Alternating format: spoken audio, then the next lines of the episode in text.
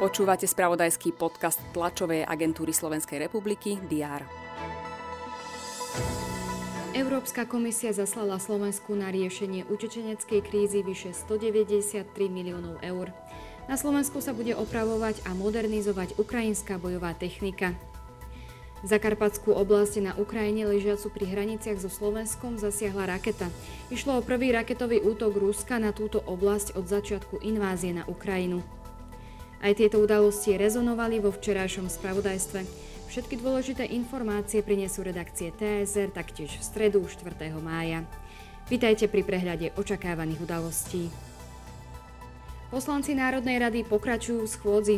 Podvečer majú hlasovať o žiadosti prokuratúry na súhlas s vydaním šéfa Smeru Roberta Fica do väzby. Diskusiu ukončili ešte včera. Ministri sa zídu na rokovaní vládneho kabinetu. Schváliť by mali 200 tisíc eur na opatrenia, ktoré majú pomôcť zastaviť znečistenie rieky Slaná. Odobriť by tiež mali nákup liekov a zdravotníckých pomôcok pre Ukrajinu vo výške 1,4 milióna eur. Vláda by mala rokovať aj o aktuálnej situácii šírenia afrického moru ošípaných.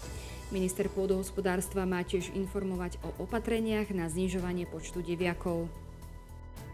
Predstavitelia mesta Prešov budú informovať o dopravnej situácii po uzavretí mosta.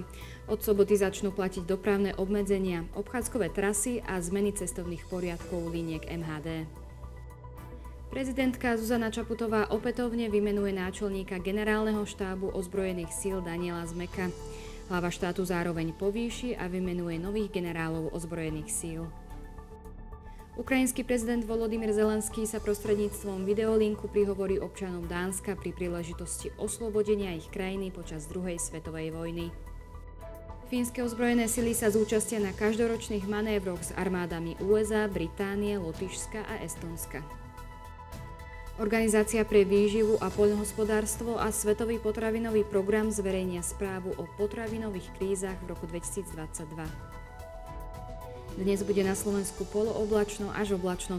Miestami zaprší a môžu sa vyskytnúť aj búrky. Teploty vystúpia na 17 až 22 stupňov.